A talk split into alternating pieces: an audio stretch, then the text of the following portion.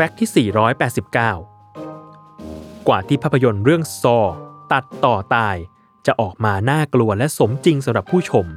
มันถูกพัฒนามาจากไอเดียและโครงร่างหลาย draft มากๆ โดยเว็บไซต์ film.avclub.com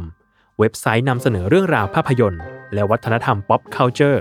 ได้ลงบทสัมภาษณ์ร่างไอเดียของเจมส์วาน ผู้สร้างผู้กำกับ และผู้ปลุกปั้นภาพยนตร์แฟรนไชส์เรื่องนี้เอาไว้ว่า 1. ก่อนที่จะมาลงเอยเป็นผู้ชายสองคนและศพหนึ่งศพบนพื้นห้องน้ำไอเดียแรกที่วานอยากทำคือภาพยนตร์เรื่องการถอดจิต แต่ไอเดียนี้ก็ตกไป เพราะยังหาจุดตั้งต้นและจุดลงได้ไม่ดีพอ 2. ไอเดียต่อมาที่เกือบจะชนะไอเดียเรื่องซอได้ก็คือ เรื่องผู้ชายที่เข้านอนตอนกลางคืน และตื่นขึ้นมาในเช้าวันรุ่งขึ้น พร้อมกับรอยขีดข่วนบนร่างกาย เขาเลยตั้งกล้องวิดีโอบันทึกเอาไว้ขณะที่หลับ แต่เรื่องนี้ ก็ไม่ได้ถูกพัฒนาต่อ เนื่องจากหาเหตุผลมารองรับ รอยขีดข่วนบนร่างกายไม่ได้ จนหลายปีผ่านไป กลับมีภาพยนตร์ที่คล้ายกับไอเดียของวานเกิดขึ้นในปี คศ 2007 นั่นคือเรียลิตี้ขนหัวลุกอย่าง Paranormal Activity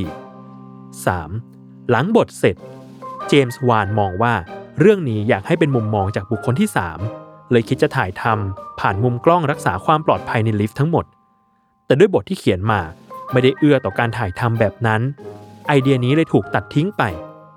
แต่จนแล้วจนรอดก็ดันมีภาพยนตร์ที่คล้ายคลึงกับไอเดียของวานเกิดขึ้นในปีคศ 2010 จากเรื่องปีศาจหรือ Devil ที่เขียนโดยนักเขียนบทชื่อดังอย่าง M. Night Shyamalan